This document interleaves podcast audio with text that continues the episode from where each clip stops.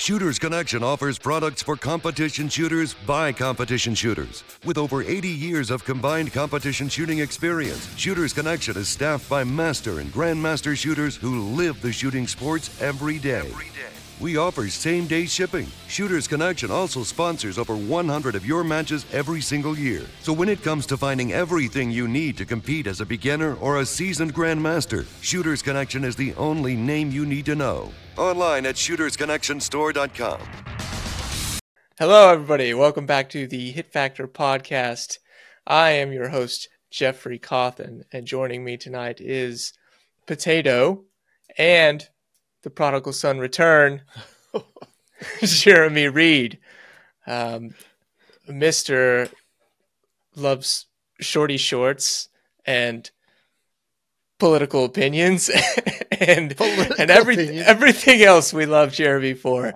He's back, so we we've got it all back again, ladies and gentlemen, and we are very very glad to see his smiling, shiny face in his cold dungeon room. It is chilly. I got my puffy jacket on. Uh, I need to put, I probably put my hood on to go with it. There oh we go. yeah, Now we can Yeah. stay warm. yeah. Now it looks like you're broadcasting from like Antarctica or something. Yeah, dude, it's it's basically Texas is cold, man. People don't uh, understand it. Texas is cold. Uh, yeah, it's you know, it's you, you call me the prodigal son. Unfortunately, I was not like I was not gone just partying and going crazy all last week. Whenever whenever Jeff was recording, uh, I was planning to go visit the in laws for the holidays, Mhm. which Hmm. is always just lots of fun.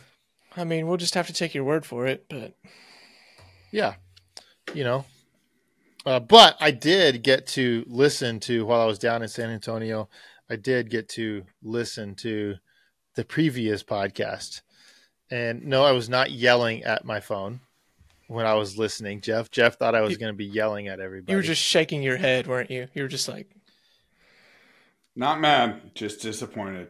just disappointed. just disappointed have i said that a bunch this year uh, we can talk about that as we do the e- end of year wrap ups uh, later. But okay, so th- there were a couple things that that I I would have brought up, uh, and like the match administration was was fairly poor at this match. I mean, I, I was I think that was kind of said, but like that Mhm. that was somewhat stated. Um, just when we when we drove up, Jeff made the comment, "Is like this looks like a much bigger deal than USPSA Iron Sight Nationals looked like." Because they had like this huge tent and like vendors with big banners up and all this, like in the central, like a central gathering point with vendors all over and a big tent and all sorts of stuff. Uh, so it, it looked like a, a bigger event from that standpoint. Uh, the actual experience of the match was was much less so. Uh, and yeah, they talked about the equipment cards and all that. I was the person who didn't get a uh, the uh, the equipment the sign off sheet on Mhm. day one, and then day two. At some point, somebody gave me one of the ROs gave me one, and I was just like, okay, I don't have. I already have ten stages with no signatures on. I'm not going to try and keep up with this and add four more signatures today. So I just I just ignored it the whole time. Uh, I did get. I did get randomly chosen for Chrono, so that was fun. And it was what was interesting is the guy that was doing the courtesy checks was the guy doing Chrono. He didn't know how to work a, a LabRadar. That was I had to help him out and and kind of and tell him how to do that. He didn't know how to run it, so that was kind of that was a little bit sketchy. But like any sort of courtesy check, he was apparently everybody except for Potato. He was making them move your pouches, like you know you're you're too far forward. You, this isn't going to work. And he was he was very adamant about me that my mag pouch was too far forward, but my gun was completely fine. And I'm looking straight down, like vertically. It's like I cannot tell a difference which like which one is further forward or, or rearward. One was, and I was like Jeff, which one is which one is further forward? He was like, well, it looks like your mag is further back than your gun actually is. Well, okay. So then I get so then I get sent to the random chrono, and I'm sitting there thinking, well, great. Uh, what is he gonna do at this point? And he like he glan- he just glances at, oh yeah, you're fine. Like what? Okay. So At your at that. your equipment? yeah, Okay, so the official equipment check was was uh, much more nonchalant. Yeah, it was the same guy. It was the exact same guy doing the courtesy checks who was very adamant about things, and then the actual actual equipment check, he barely looked at it. Um, so there's that. Uh, that that could be. I think random chrono could be good. I, I think it could be. They could do it better than how they did it. Uh, how they did it wasn't wasn't the best. Did he burn around for you too before he turned on the LabRadar? So for me, he shot around and nothing came up on the screen, and I'm like, yeah, you you gotta turn it on there, bud. And then he turned it on, and then it worked. But he, he just torched around for for funsies first. I would have I would have said I like my quarterback is what I would have told him. Oh yeah, you shoot forty. Yeah, for me it's just twenty cents. So No, I'm shooting nine millimeter, but with zeros, it's probably close to a quarter. Uh, anyway, no, he didn't because I was watching him turn the. I was watching him like, okay, hit this button, tw- hit this button, now hit this button twice. Okay, now you're on. Uh, we're good.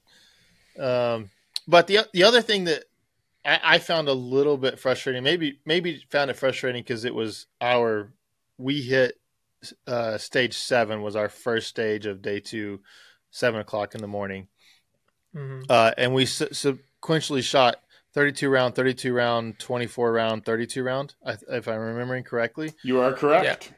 So like our first four stages of day two at 7 a.m. was like probably almost half the match points, uh, at least half the match points in those four stages, and and yeah, shooting. We people talked about shooting in the sun, and I'm not I'm not trying to necessarily complain about the shooting in the sun part. That's that did suck. Like I'm not I'm not gonna lie, that did suck. Uh, but if we're gonna go with the three two one format, I what I really didn't like about this match is all the short courses were all stacked together, basically. All the medium courses were all stacked together. And then all the long courses were all stacked together. So rather than having kind of a mix and, and zoning stuff such that okay, you're going to shoot three me- three short courses, two mediums, and a long, and then you'll shoot three short courses, two mediums, and a long in a six stage setting, so to speak. Um, Mhm. it Yeah. was it, everything just got compressed, and so it was. It, I just I, I would have liked it much better as a competitor had those like the the short courses been spread throughout the other courses and the the long courses been spread out and not all put in one place. And it there was no real like the the stages after seven, eight, nine, ten. There were bays two stages later. There were bays that they had big bays. They could have put their big courses, their long courses in those bays instead of having doubled up short courses in those. So like it wasn't a it wasn't strictly a facilities issue that they couldn't do it from that standpoint. So that was kind of a that was something I, I think they could have done better. Uh, the other thing, and this I, I simply do not understand it.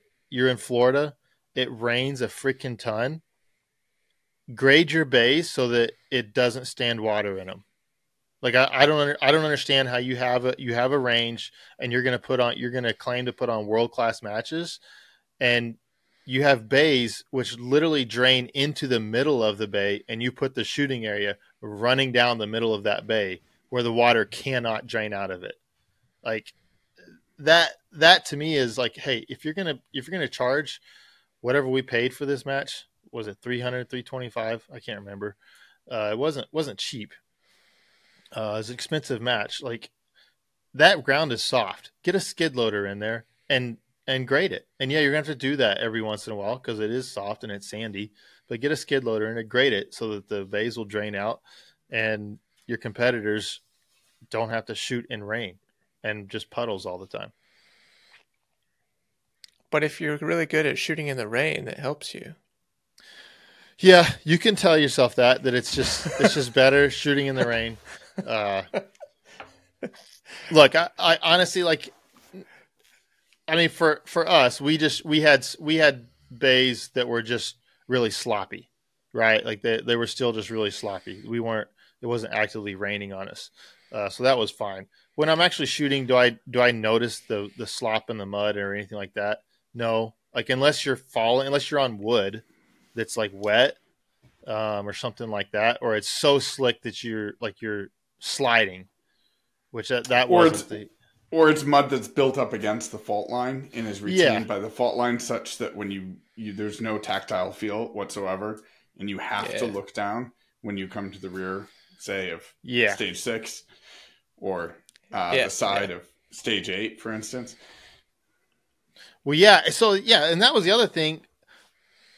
I don't. I don't understand. Does that range not have access or own uh, gravel, pea gravel anywhere? Because there was zero effort to maintain any sort of shooting area or add. Hey, there's a really low area here that's really sloppy and muddy. There was zero effort to bring some pea gravel in to like fill those in and make those those shooting areas, you know, Right. It was equal like the uh, equal comp- comp- equal competition for everybody.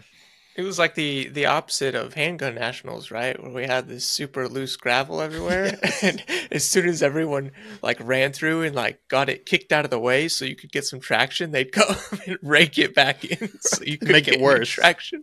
Yes. Yeah. Oh, that Ohio Bay, I did cartoon running in place the first time I shot there last May for Buckeye. I pushed off really aggressively, and like my feet just went out from underneath me, and I was like, I'm running in place with a gun. This is fine. Yeah, Yeah. Uh, yeah. That that was also comic, comically bad uh, in Ohio as well. So, look, everybody, I like. I got to get my I got to get my shots in. So those are those are somewhat my shots. You're the Uh, best at firing shots, Jeremy. I I'm good. At least I'm good at something. I got I got something to add. That's I'm I'm happy with that. But like, we kept it upbeat and positive, so we we wanted to save this time for you. Yeah, I appreciate that. You know, I will try to get through it quick so that you know people don't have to listen to it for forever. Um, but like, it could be, it could have been a much, it just could have been a better match. Just fix some of that stuff. Oh, and the scoring, the scoring calls. You guys hit on it a little bit, but we had a girl that was uh, that was with us that wasn't shooting. Um, Billy, and sh- there was a stage that was that was being run, and there were two targets that she taped. She taped those two targets. She was taping. She wasn't shooting. She was she was helping out the squad and taping and and just being cool. Uh, and so she taped like these first two targets on this stage. I don't remember. I think it was. I'm not going to say which stage it was because I don't remember exactly. So I don't want to throw anybody under the Mhm. bus. But she was like, she said, I taped that target for every shooter, and every single shooter either got four alphas or Alpha Charlie, Alpha Charlie. It did not matter what they actually what their actual hits were on that target. Like every single shooter either got four alpha or two alpha two Charlie. it's like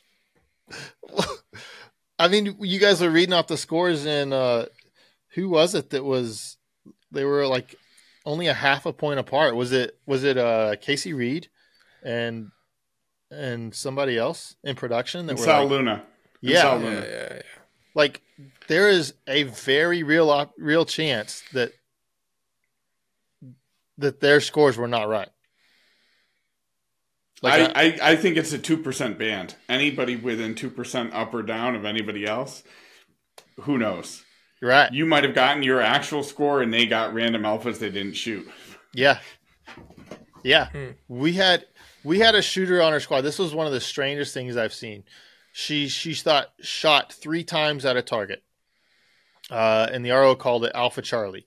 And the the alpha was was bigger than a single hit. Obviously much bigger than the than the one above it.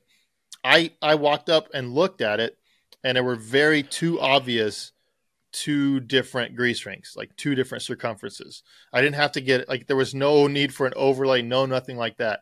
She called it Alpha Charlie. Another guy on our squad was like, "Hey, uh, she shot three at this. I think you should look at it." She's like, "Okay, I'll come back." And she came back and she was like pulling out overlays. She was talking to the other ROs. Like she spent like five minutes looking at it. Like, well, I, I'm just not sure. I guess we'll give you two alpha. And it's like that was that was the easiest call in the world. Like I, I don't know how an RO has that little experience to be ROing a what is supposed to be a nationals match or a IPSC level four match. I don't I don't understand how that happens.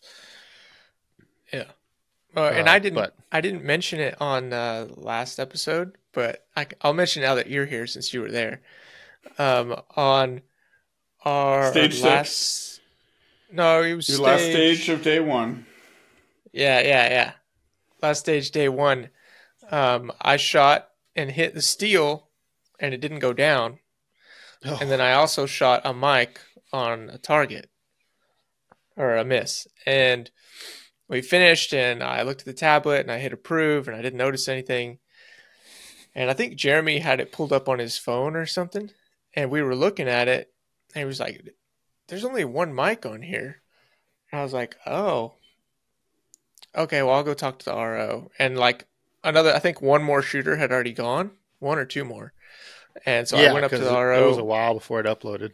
yeah, I went up to the RO and I was like, "Hey, uh, I had a, I had a mike on steel and a mike on paper on this stage, and my score is only showing one of those." And he's like, "Oh, well, good for you, I guess." And uh, that was that was the end of it. he he uh, was not concerned with with getting that score corrected. I was like, "Oh, you don't want to." try to get it changed or anything? Nope. Okay. So I just walked off. But yeah, that happened. The same stage, I uh, there was a full, very clearly, just like an inch inside, full diameter hit in a barrel. Nice bright blue barrel because it had been painted black. And um, you know the RO calls it Alpha Charlie, and I'm like, uh, "Do you want me to get some black paint um, for, for this full diameter hole?" On the, it wasn't I wasn't the shooter on the barrel. He's like, "Oh yeah, that'd be really helpful." And I'm like, "Do you want me to paint these other two holes on it too?" I mean, it's like, well, there's three people who didn't get a mike on that target. Yeah, and that's like if if they're gonna charge what they want to charge for these matches, then like expectations for like scoring uh equity sh- is higher. Like that's supposed to be like this is supposed to like if we're gonna call it a nationals and it's like we're gonna award Mhm. national champion trophies for this, then uh like this that that's just hundred percent unacceptable. Like that like in in no way is that acceptable. Anyway, uh th- there was there was also another this is a good one. This is a really good one. Uh it was a stage where uh, I kind of got I it was my worst stage of the match. Uh, it, it hurt me a lot. You you shot two two poppers in the middle, and then it activated two swingers on the outside. And you started in the middle. You shot them. So I shot them. Ting ting. I go to the right, shoot the swinger, run all the way to the left, aim for the swinger. It's and wait. It's not moving. Like I wait because like maybe it's behind the. Oh, it's not moving. I look over, the steel's up. Go shoot it. I had edged it. Like so. Like, I mean, it really sucked because I didn't know that I edged it and I was waiting. It sucked. Like it, it sucked. But anyway, there was another shooter who I never got the name specifically, but I have a pretty good idea who it was. Well, very well known shooter. He shot. He shot it. Um, and I think his maybe hung up on a cable or something. I, I'm not exactly sure. So he shot it. He went back. The swinger's not going. He goes back and he drives that popper down, and then goes back and shoots it uh, and whatnot. The RM was standing right there, I guess, when he did it. So he he shot it. He shot everything down. Shot the course fire. That's that. He goes to approve his score, and the RM comes up to him and says, "Don't worry, I got you," and gave him a reshoot just right there, like just here, just have a reshoot. Uh, so that's kind of interesting. Um, Not exactly the way it's supposed to be done. I I mean, I don't think the rules quite allow for the RM to just say "I got you" and just hand out reshoots. I maybe there are, but you know, Yeah. it helps to be a sponsored shooter. So like, what we need to get sponsored. I don't know what it takes. We need to get sponsored. Oh, we already have I'm, I'm waiting for Reid Pistol Smithing to give me a call back. That's true. Uh, unfortunately, you shoot. Um, you Single stack. dot gun. You shoot a dot gun. I'm currently shooting single stack, brother. You did not shoot single stack at this last match. This is true. I probably will at the next one. That's good. Uh, we'll see if what with if Reid Pistol I think has room for more for more sponsorships. Just be clear, I offer your business absolutely nothing. There's zero ROI from supporting me. I have no social media presence, and my opinion doesn't matter. I will not win anything, um, and I am unlikely to move any product for you, if indeed your books were open. But I appreciate this generous offer of sponsorship, and I accept. Dude, you're what are you talking about? You're famous. You're on the Hit Factor podcast. Dude, he's still the most interesting man in practical shooting. Absolutely. Like there is un, Get that man- unequivocally, Yeah, get that man a Dos Equis. Shit. Unequivocally. We need to make him like a thermos or a T-shirt or something. Or no, we should all wear T-shirts of the most inter- interesting man in practical shooting, and it has Right. potatoes. And it'll just be a picture of a potato. Yeah, just just a potato with some gray hair drinking a Dos Equis. That'd be, that'd be the shit, dude. that we need to make somebody who has T-shirt making abilities. Please, please make this happen. We will use Discord money to to buy some shirts from you if you have that ability to make that happen. That would be a killer. So, what shirt. about your match, Jeremy? We didn't ask you that. Uh, We didn't. Well, okay. Before we get to my match, the the, the one other thing that, that came up because uh, I I, th- I find this pretty interesting that you know the, the the dot people at this match were really talking a lot about how how close and easy all of the shooting was, and you look at the open scores, and you look how compressed the scores in open were, and I think without Jacob Hetherington and in production optics, you would probably see it somewhat in production optics, the compression of the scores too. He kind of just skewed that a little bit. Uh, so you, you see like the, the difficulty of shooting was too easy for the guys in open gun. Okay. But you start getting into the dot into the iron sight divisions and, and it started being a more like, I would much rather shoot this match than iron sight nationals from a, from a, like it was it was a better test than Iron Sight Nationals for me. What I would have liked to have seen some more distant shooting in it, which you know, stage designers like, well, okay, I'll give you more distance shooting. No, like like stage seventeen, like a little bit more of what stage seventeen had to offer, sprinkled in throughout the match would have been really good. Uh, there, there could have been a few more arrays. Okay, let's push these. Let's push these a, a, a little bit further out, and that that would have been good. But for the most part, for iron sighted shooters, I thought it was actually semi appropriate. It wasn't crazy. Uh, it wasn't like just crazy easy. Um, but it was, I think, just a little bit on the on the easier side for any sort of dot gun. And I think the scores kind of reflected that. So I think they could have they could have done a very similar match and basically just pushed everything three to five yards further, and you would have seen those like the dot people it would have more appropriately challenged them as well.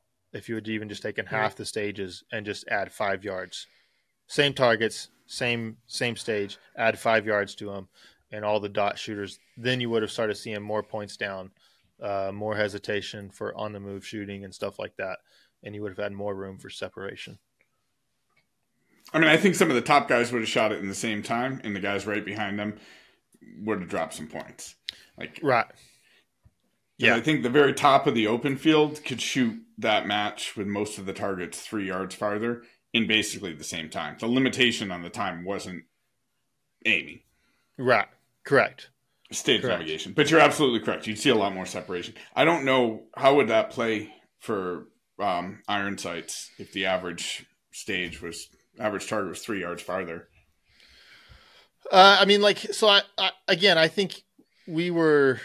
You could do that and still be super appropriate for iron sighted shooters. Like that doesn't turn it into what Iron Sight Nationals was, and and I don't necessarily know if you would have had to have done that on every stage, but so just they take half the stages and and push the targets just a little bit further out on on half the stages. And I think I think that the Hmm. dot guys would have been a little bit more interested.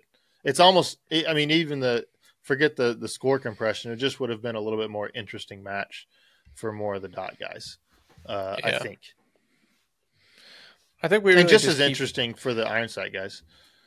Yeah, we think we we keep seeing it over and over that we're just we're getting to a point where we really need to start like having separated matches. I think like when it comes to a nationals match anyway, like they need to be separated in my opinion to have your dot nationals and your iron sight nationals because yes you could have made it more interesting for dot for dots at this one but that doesn't mean it was like the ultimate test for dot guns and Right.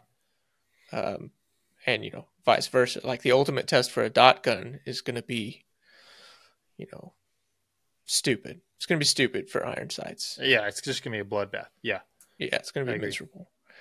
Um, so I mean, I think you know, level ones and level twos, yeah, we, we'll make do. You you fit what you can and you make it work. But uh, nationals, I really think they need to separate them out, and they kind of have been, other than you know throwing in limited optics with with iron sights. But which makes it uh, a dot match.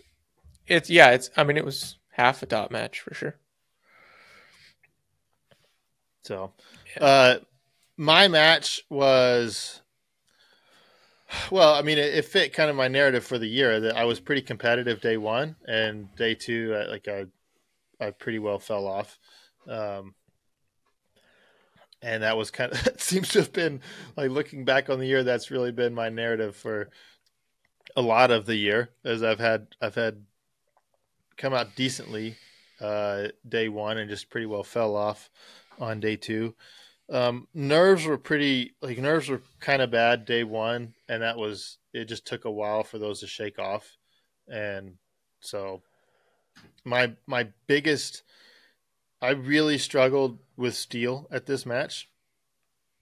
The steel and and not on not on difficult pieces of steel. Like I mean, fairly easy easy steel, and I just I was it wasn't that I wasn't aiming hard enough. I was I was just jerking the gun off the target when I was as I was pulling the trigger and causing several. I think I I think I shot myself into four or five standing loads uh, at this match, which was you know you start looking at that in like Yeah. your overall time that starts getting really painful uh, and really destructive. So, I mean that's just kind of what happened. I I told I was talking to Bob about it afterwards. Um, like I did a lot of really good shooting at this match. Like it, like it, it just from from behind the gun, from what I'm watching to the scores that I'm seeing, I did a lot of really good shooting, and I did a small amount of some really poor shooting, and that made a that small amount of poor shooting made a huge difference in my overall scores.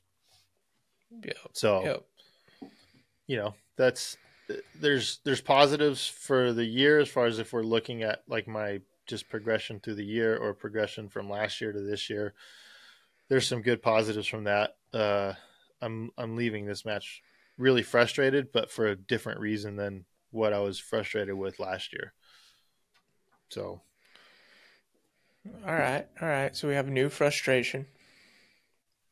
yeah pretty much So but, how did but, you- but but your trend is back. You're competitive.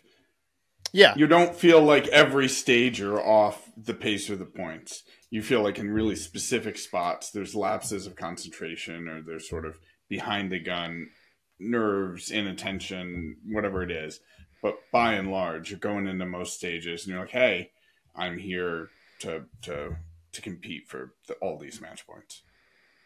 Yeah, no, I mean pretty much. I mean for the most part, uh, the stages where I was not having the the dumb stupid stuff, I was I was very competitive to be winning those stages.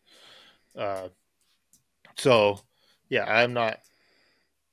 Yeah, I, I definitely at least feel like with the field that was in at this match, um, I felt very competitive within it, beyond Mhm. just the the dumb mistakes. So, so we got to do something to to eliminate those. Um, it it is interesting coming into the off season now because for me personally, like my biggest motivation to work on stuff is right after a big match.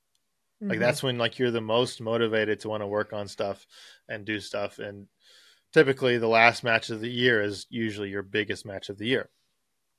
Um, maybe not the case for potato because CO Nats is in June, but but uh, so that's kind of interesting. Like I'm I'm at the point is okay. I'm glad the off season's here, but at the same time, I'm I'm almost I'm kind of chomping at the bit to get going again. And Western states is not that far away, which No. registration opens up for that pretty soon, actually. Friday, right? Mhm. Yeah. Yeah. Yep. December one. Yeah. So when this comes out, Yep. Biggest single So- stack match of the year.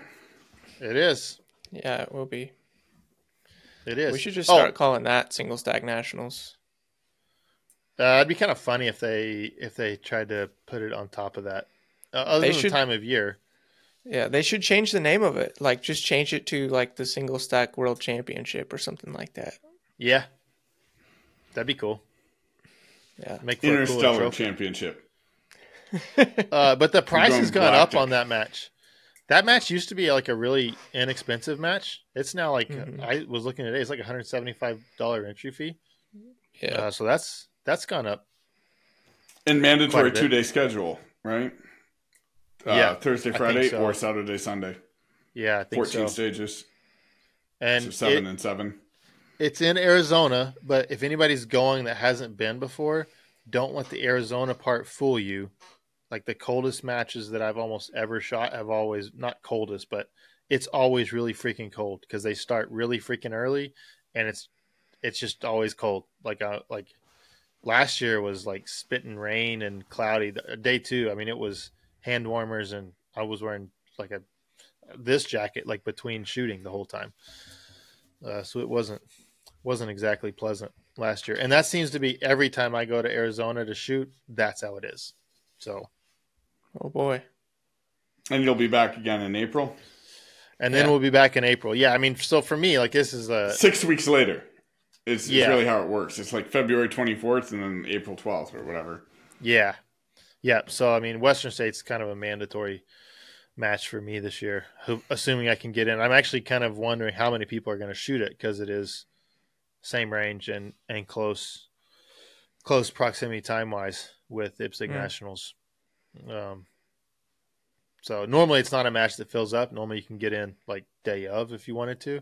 I'm cu- I'll be curious to see if it if it fills up more this year than it has in the past. I'm looking forward to my chance to take a run at the US IPSC champ. Yeah. Should be fun shooting in the cold. You're going to be used to it. And now this will be interesting because um, I am going to slowly become detrained up until this match. Uh, and you're going to be getting more used to your single stack up until this match. So I'm sure it'll be Step very one is keeping it full. That's a real problem for me. You can do it. You you got this. Uh, and this like this is a single stack match, and so luckily you don't you don't typically end up with any like yeah they're going to force you to shoot to eight some, but you also it's not set up like an open shooter where you've got 14 round positions.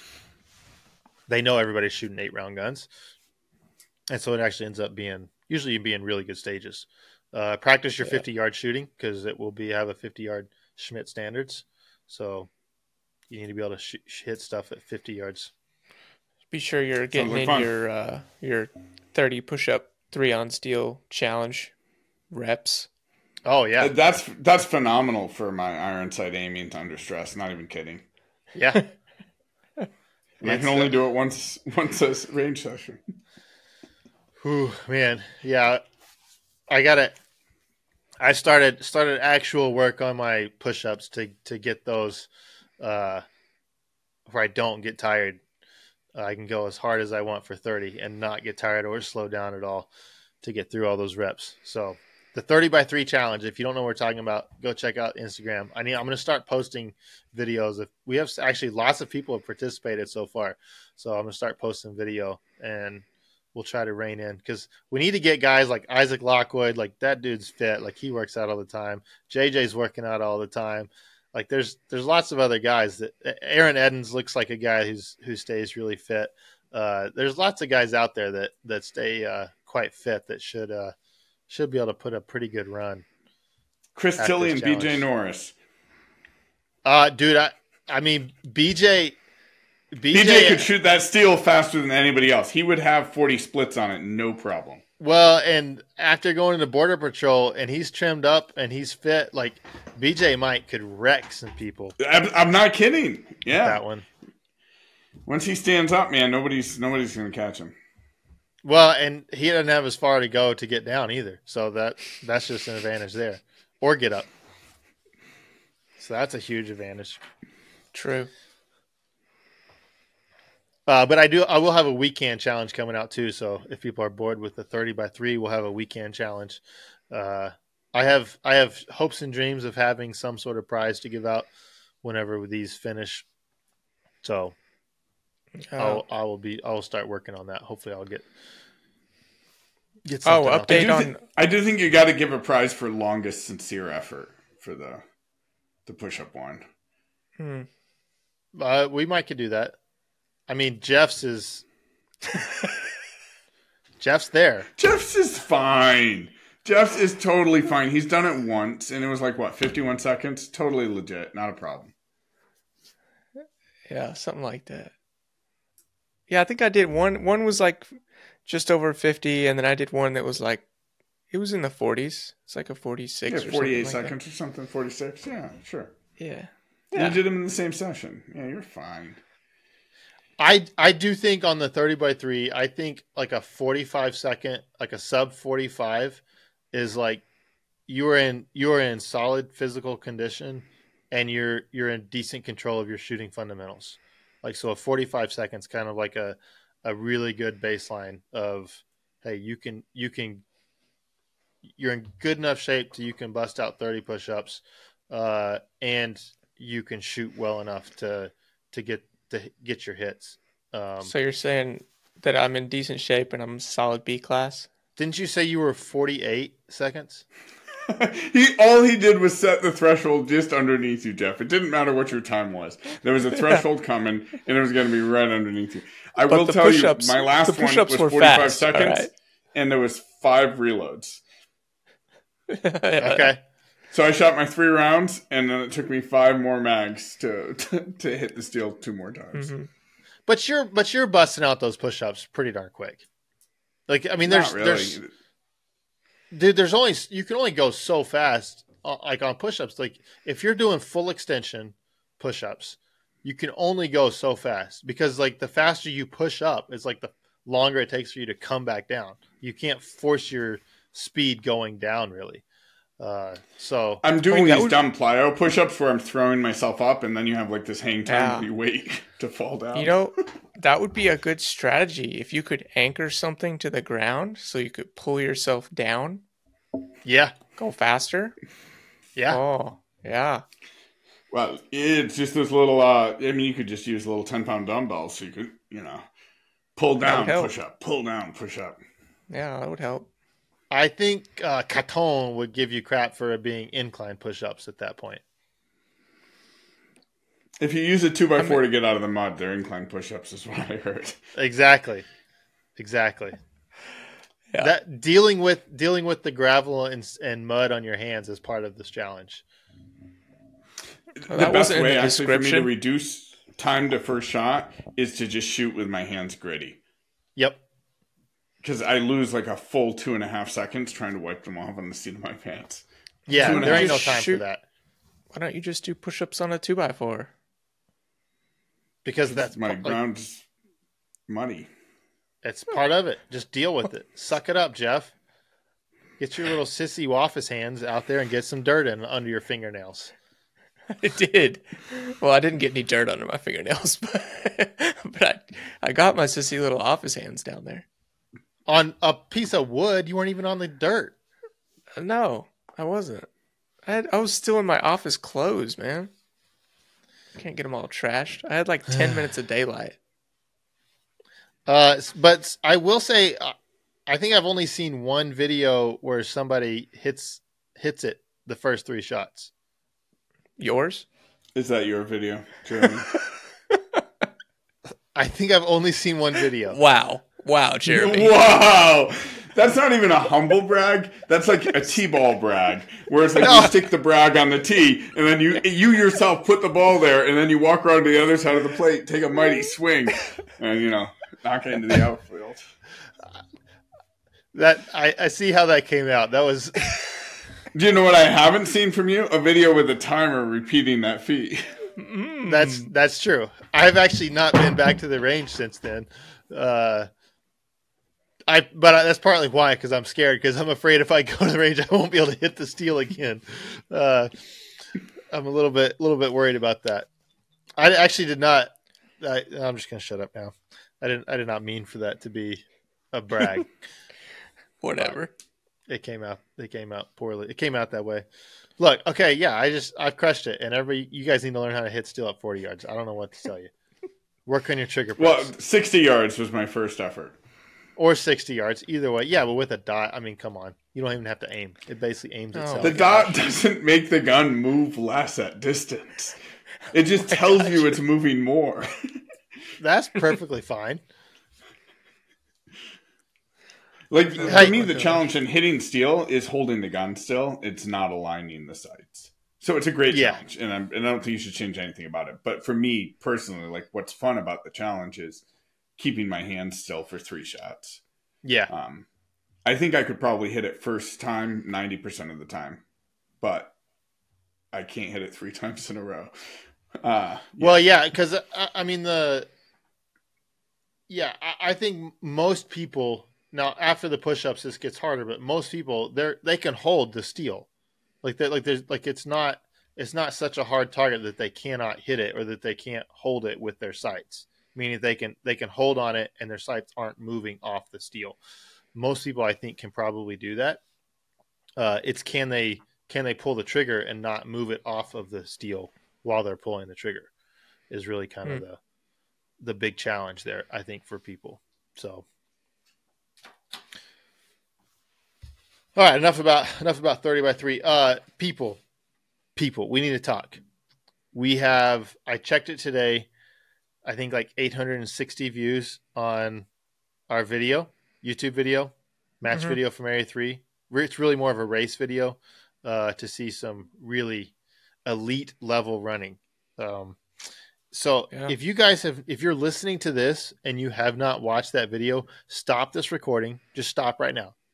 Like don't even hear what i'm about to say. Stop and go to youtube and go watch the other video because it's it's awesome like it's it's it was done really well and you should go watch it and then you should share it with your friends so that they can see it because it's cool and it's fun and it's going to make you want to go shoot a match with your friends next year at least i feel like I that's agree. what it's going to do No, I agree.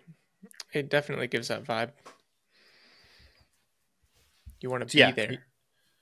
we need we need more eyes on it. We need it to grow bigger so that we can do. For those of you that have watched it, uh, like lots of people was like, "Hey, we need we want more videos like this. We want more videos like this." Well, it cost it costs money to produce, and so we want to do more videos like this.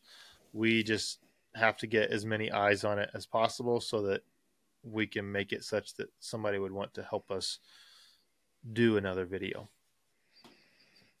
So, Pretty and that's not that's not Jeff and I making money. That's just simply money to pay the producer, the video videographer, and the editor to be able to do that stuff. Yeah, because they, uh, believe it or not, they're better at it than. so if you can still hear Jeremy right now, it means you've watched the video. Good job. That's right. That's right. Oh, other thing that's happening next year, we'll at least put it out now. This is not this is subject to change because the match isn't uh it's not yet on PractiScore, but the single stack raid for next year Hmm. is looking like it's probably going to be at the Kentucky State match, which is for you CO shooters. Unfortunately, it is two weeks before CO Nationals, so that's that's bad. I wished it was two weeks after CO Nationals. Honestly, would be my preference for that as far as the single stack raid part. But I do feel like a lot of the CO shooters, like they're shooting product, they're CO and or production if they have iron sights. They're probably not shooting a lot of single stack.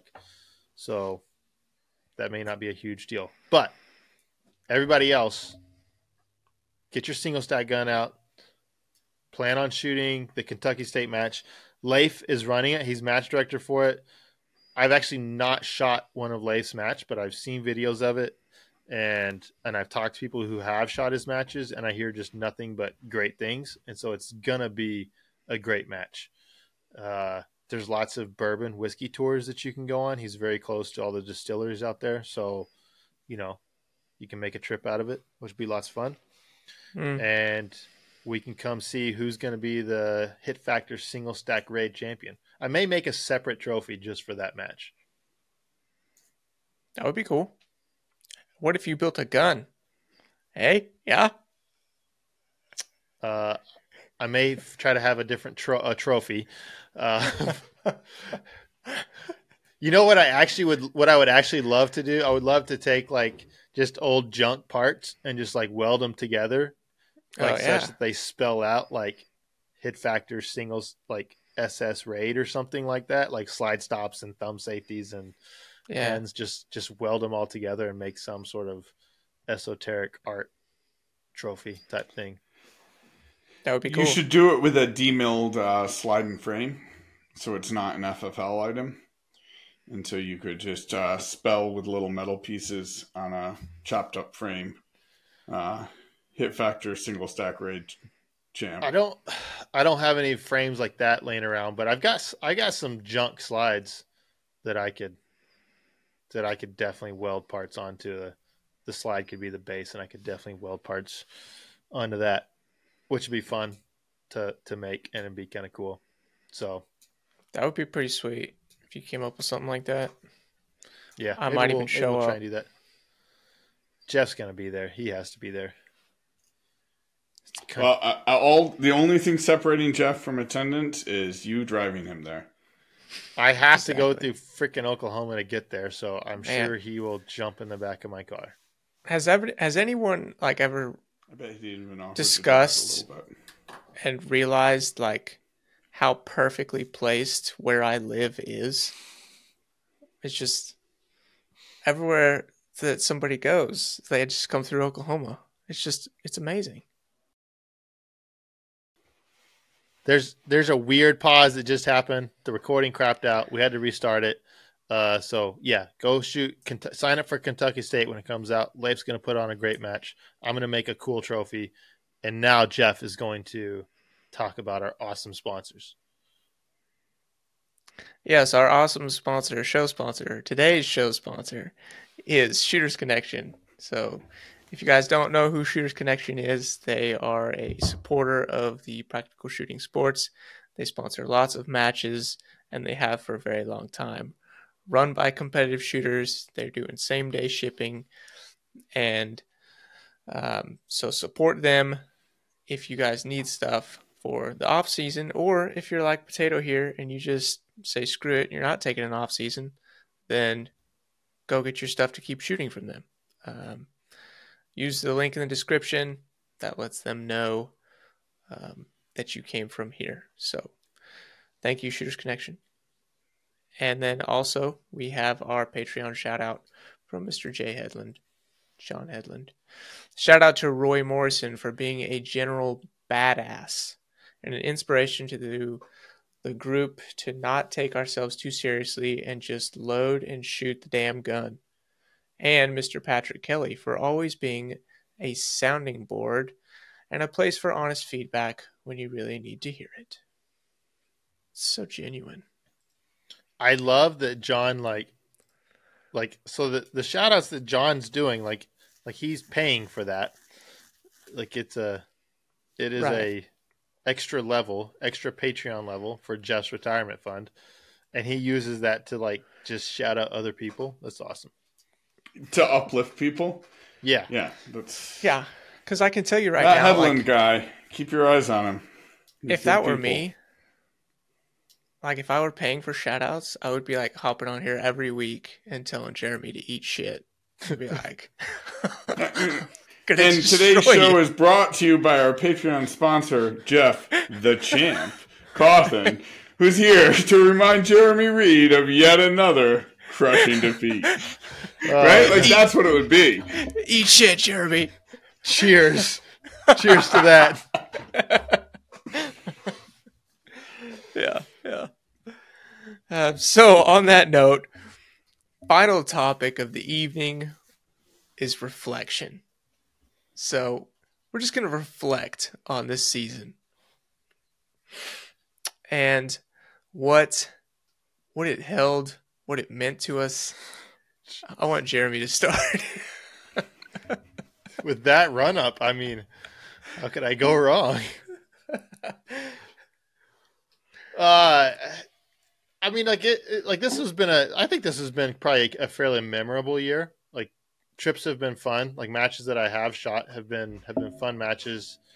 Uh, and so that's that's been good. You know, the like the fact that we got that video produced again. We would love to do more in the future, but if that's the only one that we ever do, and that like that's it, like I'm really glad that we just got that done, uh, and we kind of got that preserved. Like, hey, this is this is what this is what we do when we go to matches, uh, and it's what kind of what we're what we want to try to do to make them fun, and yeah, be as competitive as we can possibly be, even for really unathletic looking middle aged white guys racing. Uh, that was so bad. I will remember that for forever. That has changed my mental image of myself uh, for the worse forever. I'm actually going to work on my uh, my running my running Yeah, form Jer- over the off season. Jeremy's like super self conscious about the way he stands and walks now. It's true. It's true. Like I, I don't have I don't have great posture. Like I just I just don't and like it's really evident in that video and it was like as I'm walking around matches now after that video, I'm like every It's once like- to like remind myself like, oh, pull those shoulders back a little bit. Try not to slouch so bad. oh my gosh. Uh, so that's a take. That's a takeaway from from the shooting season. But Yeah. you know, this was this for me. This was a good year. Like I got back into being competitive again. Uh, the last few years really had gone had gone bad from the competitive standpoint, but really like even like training like didn't do as much training, didn't enjoy it as much. Like I I enjoyed the training this year. I enjoyed the process, uh, so that was fun, and and yeah, like there's there's improvement back to being competitive again, which is cool. Uh, you know, I I would I want to try to figure out a way to get rid of the nerves. Um, th- like that was that was really just evident at as as matches got closer to being closer to the end of it or the second half of them. I'm in contention to do well or have a really good performance, and the nerves just kind of get get the better of me. So Yeah.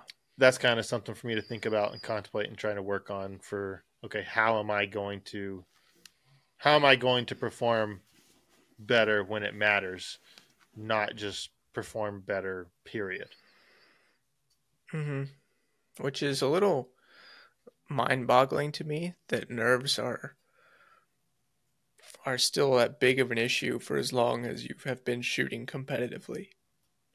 yeah i mean like it but it's been anything i've ever done like it's like nerves have been have always Yeah. just kind of just kind of always just an issue uh so you know we'll see maybe i'll mess with some beta blockers or something next year and see if they Yeah. Yeah, do some drugs. anything. Uh, I mean, I don't know about that. I mean, I guess if, I mean, I guess a beta blocker you could classify that as some sort of drug. Man, a Oh, little labetalol among friends never hurt nobody. I don't, I don't know what that is. That's a beta blocker. Oh, yeah. So we'll see. Maybe I'll mess with that some. I what I what I know that I probably need to do, and I don't want to do, but I probably need to do, is when I was videoing, li- I was going live on Instagram and videoing cold runs in practice. That probably the matches after that were probably the best that I ever performed. Like my like cold runs, first runs of the match, that sort Hmm. of thing. That was that was when I did that best. It's not fun to put yourself like put your practice like live video your practice. It's fun to to take video of practice and post that because then you can just you can wait till you you can wait till you have a good run and post it and make yourself look good. If you post it live, like there's a really good chance you could make yourself look like a not good shooter. Um, so that's kind of uncomfortable to, to do that, but that was that was really effective in the past. So maybe I'll do some of that next year. Yeah. But it's fun. I, I'm I the, the the group of people that we have hanging out like the is expanding. Like the people that like we got to actually meet Potato and Jay. Uh, hung out a little bit more with Tyler this year than talk talk more with him in person in the past. You know the the crew, the Area Three crew with Brett and John and Bob and Nils, um, mid pack Mike coming out. Like he seems to just travel all over the country. So yeah, like just like like that's kind of just an ever expanding crew of people. Uh, that's just fun to hang out with too. So hmm so that's Yeah, for that's sure. actually really good too. Yeah. What about you, Saul? Oh, you should give us your year first. Your year's better. It was the same year. All right, fine. Jeez. Um, no, this year was it was absolutely incredible, um, and I feel like I I feel this way about a lot of years, but um, that's just one of the things that this sport brings me is just just incredible life experiences, traveling around, meeting people, and like Jeremy said, um, like once again, this sport has brought me new experiences, new friends. I met Saul this year, got to meet him. Incredible, co- incredible conversation with the most interesting man in practical shooting. Got to meet Jay, and uh, I've been wanting to meet Jay. He's like the second most interesting man, right? I know, and we we met them both at the exact same time, right? Yes. Um, The most so- eclectic collection of four people at a treehouse, sitting in a treehouse eating dinner that I think I've ever been a part of. yeah so got to got to meet saul and jay and got to hang out with them. And like jeremy said we got to hang out with ty a little bit more. Uh, i met uh, leif i got to meet leif this year.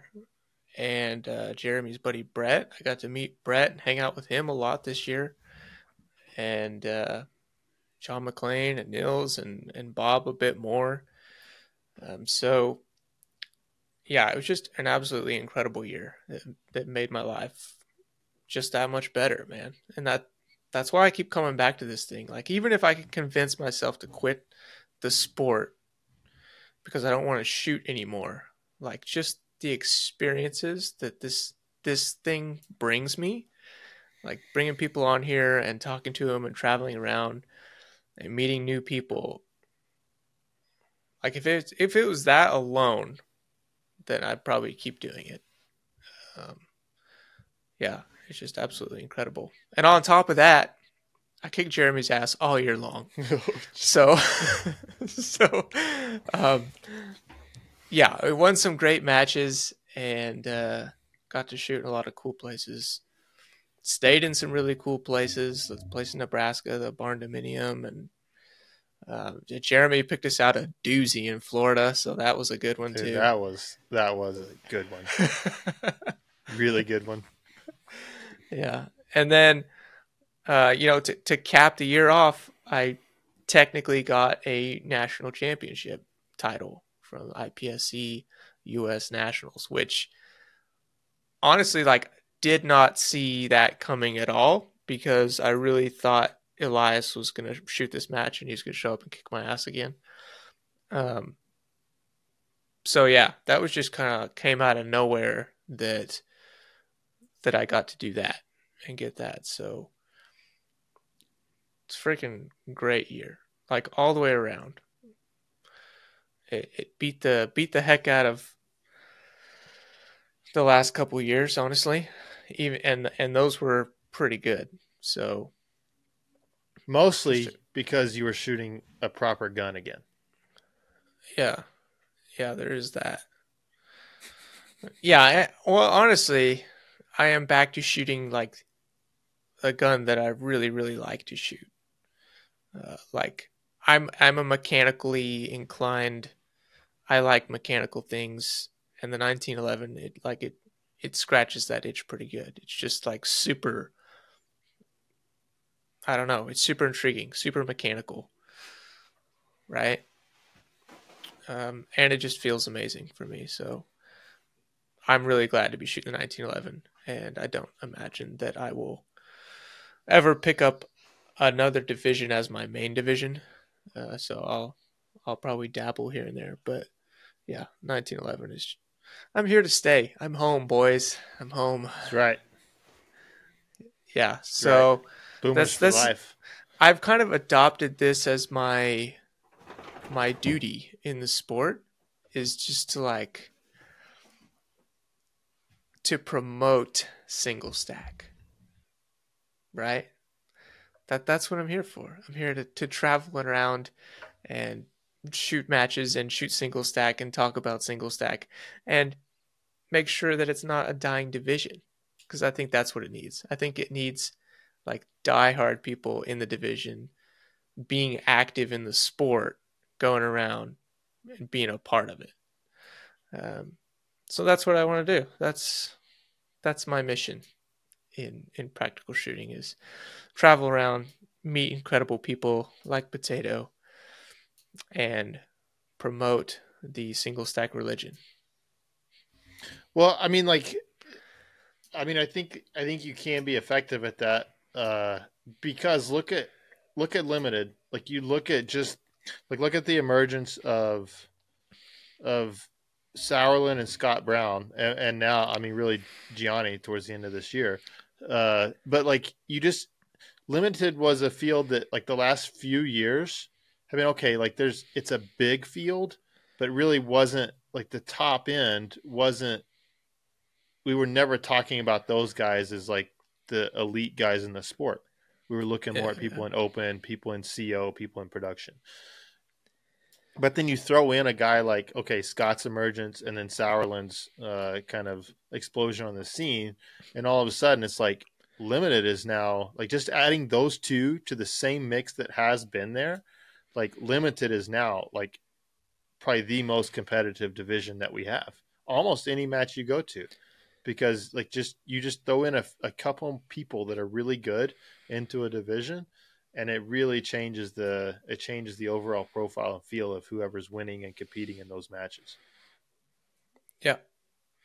Yeah. So that that needs to be the mission here is like shoot single stack as well as I possibly can and and travel around the country and try to entice people to come and beat me. So that's what we're doing.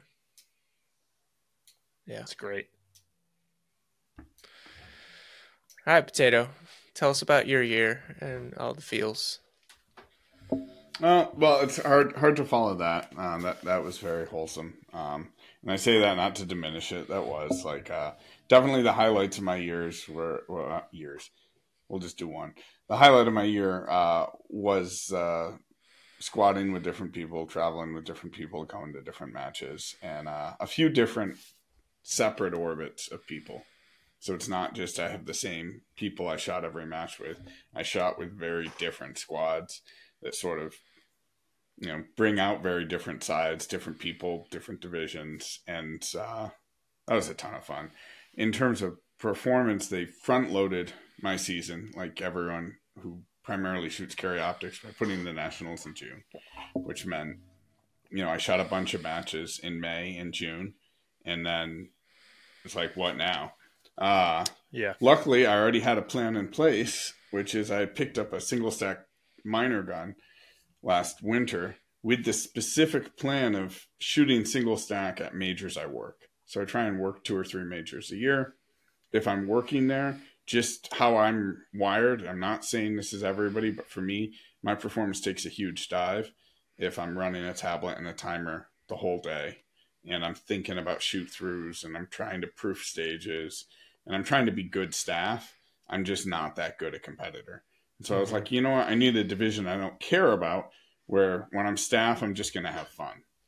But unfortunately, the particular way my brain is broken, once I have my just have fun division and I go and I shoot it in a couple matches, I'm like, man, this is there's a lot of low hanging fruit here. If I start practicing at this division, I bet I can get better. Uh, and then, you know, so now I think the way I'm going to set up next year is informed entirely by this year. I'm going to have a series of major matches in single stack and a series in carry optics or some other dot division. I hear there's another one batting around um, where I can use my CO gun without even changing anything. Sounds great to me. Um, twice as many nationals. Uh, yeah. And basically, I'm just going to be training towards one or the other. Um, and uh, maybe I'll I'll work in one day a week or one day every other week with the other gun just to sort of maintain familiarity. But something I had noticed that it's not doesn't take keen powers of observation is the people who are really good at this are really good at this and then they like hop into a different di- division and they're really good at that one too right? Like Garen Singleton picks up a revolver. Turns out he's really good at it. Like Mason swaps on a 40 slide and goes and wins limited nationals in 2020 right? So if I want to be good at shooting it doesn't really matter how invested I am in a specific division once you're you have a baseline level of skill. Like the people who are good at shooting are good at shooting um, and so if it's more interesting for me to pursue that in different divisions, I'm not handicapping myself by not fully committing to a single division that occupies all of my time, which is what I had heard before. So anyway, that's not really reflection on the year. Um, the year was a good year. Like I feel like I'm a way better shooter than I was a year ago, but I have no evidence of that in terms of percentage at matches. but I know it, and that's what matters, right? Uh, and it's Yeah. I've got some really, really new and interesting mental struggles. The nerves thing that Jeremy was talking about is fascinating to me because I just have really, really crippling sense of overwhelm, and I know, like, I also have a very, I think, eh, tell me if I'm wrong, accurate sense of who I am, and I'm I'm acutely aware that nobody cares, right? And and mm-hmm. where my performance lands me is exactly where anyone who's paying attention expects it to. I neither underperform nor overperform. I am in fact exactly what I look like on paper. I you know that is me. And yet I'll walk onto stages at quote unquote big matches and my heart rate will get up to, you know, 150 160 beats per minute after make ready.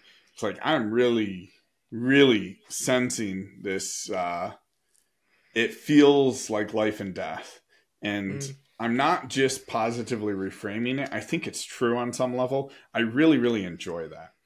Uh, it's really stressful and it's uh, fatiguing, but I must enjoy it because I keep putting myself in situations to feel that. Uh, Mhm. Because sometimes when I'm not going to big matches, I think, oh man, I just love training. I could not shoot matches and just train and get better.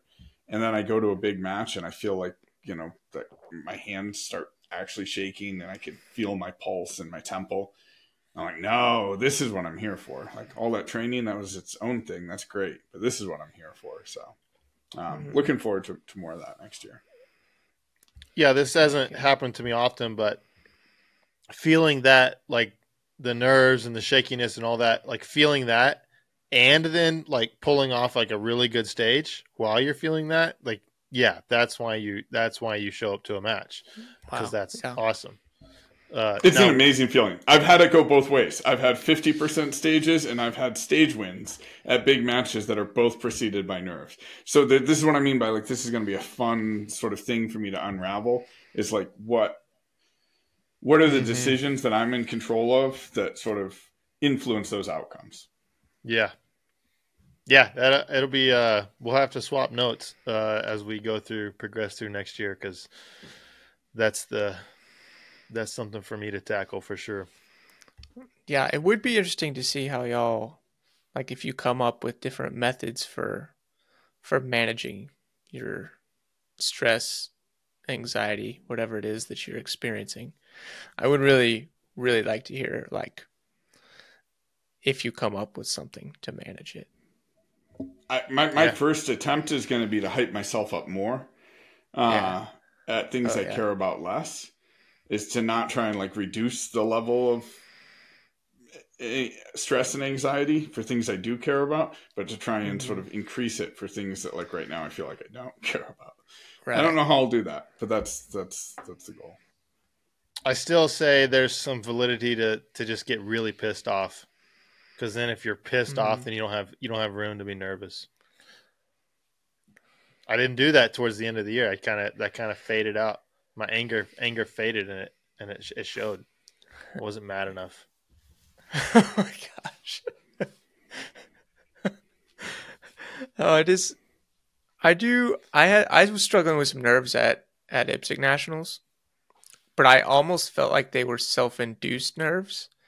Like I would have been fine, but I was like amping myself up so hard to like attack a stage that by the time I got up there to shoot it, like I was like kind of short of breath, and uh, so then I had to like try to calm back down. But yeah, I was experiencing some I, what I believe was pretty self-induced uh, nervousness.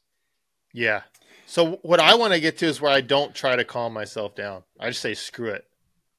Embrace like embrace the uh, amped upness. Like that's a good thing because we're not having to do like an a long endurance thing, and so like let's just. qu- I think part of me like I keep I always just try to calm myself down, calm myself, calm myself. Like man, forget that. Just freaking, just let the blood flow go. Yeah. So not to, not to go back into this, and I'm sorry, but I'm gonna ask. Have to ask you. So you had a nice stage win on stage ten, which is the last of all the point stages on your day two at IPSC Nationals. So you shoot Okay. seven, eight, nine, ten. Yeah. Right. And those Yeah. um, seven and eight were two in their own way really interesting stages, but they were Mhm. hard. Like there was lots of gear changes. They were hard stages. I liked them. And nine and ten were just straight up like local match style, twelve factor host fests. Yep. Um, so for me, those were the two most intimidating stages of the match. You didn't like what had happened on seven or eight. I can't remember which, but you got to Oh, 10. both. Yeah, you got to ten and you won it. Is Mm-hmm. that when you just got mad again, or what? Uh, I I, uh, I wouldn't say I just got mad again, uh, but it was just uh, like I was going to rip on that stage no matter what. Like point, like it, I was just going to rip hard on that stage. Like there was no, there was no holding back. Uh, the only thing that was going to slow me down was gun handling, pretty much. And that's, you know, I actually I shot that stage. I was actually pretty disappointed finishing it because it, it was a little bit sloppier than I wanted it to be. couple And of deltas and Yeah, and like I look back later, like, like I, I won this stage. Oh, okay, like that's that's cool. I feel like like like that's, that's how Jeff felt about a lot of stages too, right? It's like uh, this is a little wait, sloppy. that was the winning run, really? This is this is what won. Um, Yeah, I think I remember telling you you won that stage. After yeah, because I was and you were like, I was kind of surprised. yeah, you were like being like mopey and disappointed because you didn't shoot the points that you thought that you needed to shoot, hmm and I was like, you won that stage. And that was that was probably just like being pissed off from the three stages before it. Uh, was Yeah. it was still definitely definitely that was part of it. Um, but yeah, like yeah, I, I don't know if it, maybe there was some anger that that got out, but it was mostly just I was just gonna flat out rip on it. I was like there was no. I was gonna go as fast as I possibly could and try pay attention enough not to have big penalties. Every time I think like that, I I have big penalties. So that's interesting to me. Uh, grip the gun I can't. I, I I can't go fast by thinking, man, I'm gonna go fast now. Like that's how I like miss loads and I overrun positions. Yeah, that's. I mean, that's the challenge. Is ha is Uh. like, is can you, can you try to be fast and then still execute? Oh, that's The only way I'm ever fast is I'm like, you know what? I'm I'm not even gonna worry about it. I'm just gonna look at the middle of all of the targets and let the gun shoot itself. And then it's like, hey, look, I'm competitive on time. the moment I'm like, man, I'm gonna shred on this. It's like, ah. Yeah, I. I mean, I definitely have a, a. We're getting we're getting off topic, but I definitely have. There's different gears there in just shooting the middle of the target and then full send. There's for me, there's definite gear gear change there. Uh, I'm not saying that full send is always an effective strategy, but works for Jeff. on a on a stage like that and more more a match kind of like this, it mostly worked out. Uh, except for hitting some pieces of steel. but otherwise, it mostly works out. Mhm. I look forward to uh, digging into some some training philosophy more in the coming months. I Um, hope you spend some time articulating yours because you've got your own, at this point, well established internal training philosophy that you have Yeah. not fully articulated, and people want to hear about it. He's got secret sauce that he didn't even share it with me. Like I work on his guns, I fix his gun. Sounds like I had to fix a gun again because the thumb safety is broken. Uh, Well, this is my primary reason for going to Western States is I was figuring you could fix my guns. Uh, that's- I mean, I'm even going to buy a new major gun just so I have more things for you to fix there. I'll, I'll load my mill up in the back of my truck, and we'll just Yes, yes. we'll just open up for business. Get a big generator. Actually, the fact that I can fix everything on, on these guns with hand files is very exciting. yeah, you can do. I can just buy an oversized part and then make it fit. Yep, Pretty much everything in the gun. yep. All it takes is time. That's right. Yeah. No, so the the sharing the philosophy, the training philosophy, I've dude, I have really thought about this like since we mentioned it on here last time, right? And I've thought about how to share ideas that are in my head and it it is so difficult for me to try to convey what's in my brain like on so many different levels cuz I I see pictures. Like everything is images. And so, Well, It's Saul's so hard- completely out. yeah, so it's really hard for me to take that and turn it into words and present it. It's like I have to tell five different stories of images to try to explain something. It's it's retarded. But I thought about it a lot. Like especially today, I was driving around and I was just thinking about how I think about things. And I was like, this is ridiculous. Like I can't even explain this to myself. Yeah. Now, Anyway. So People people, so people send in your questions. Send in your questions, and we are going to we are going to excavate this particular mine shaft. We're like pulling off the concrete cap. We're opening it back up. We're going down into the darker recesses of the Cawthon psyche, and we're going to look at the pretty pictures. like people can they can actually hear it when I talk because I talk slow, right? Like there's pauses in my talk. You can see it. I can freaking see it when I'm editing. Like, oh look, I pause all the fucking time, and everyone else just talks, and that's me translating from your Yeah, pictures to that's words. me. That's me transposing from images to words. Uh, yeah, it's it's terrible. That's awesome. That's so cool. That is fascinating. And and I think it's really, really helped you or you've found ways to make that very, very helpful in terms of Yeah. accomplishing what you want to accomplish with shooting. So Josh Morgan, other people have questions for Jeff. Like make them really specific questions and then we'll try and get him to unspool his images into our words. Oh, it'll be fun. All right. Or Well, was maybe it can just be interpretive dance. I could do that too. Look, I cleaned up the couch over here. we could, we could do another couch sesh. oh dear. Jeff explains his training philosophy from the casting couch. Oh man. Oh yeah. Bring your whiskey. Yeah, short shorts and socialists fear fear him. That's right. All right. Uh, guys, if you have any questions or anything you want us to uh, respond to over the offseason, this is actually a great time for us to be able to answer questions. As kind of we, we've got a lull between matches and that sort of stuff. Uh, so if you have any questions, send them in now, and we will do our best to answer them. And if you have any specific guests you want us to try to have on, let us know, and we can try to reach out and see if they if they want to talk to Jeff or not. Yeah. Yeah. Sounds good. Otherwise, like, like, comment, and subscribe, and thank you guys for listening. We appreciate it. peace.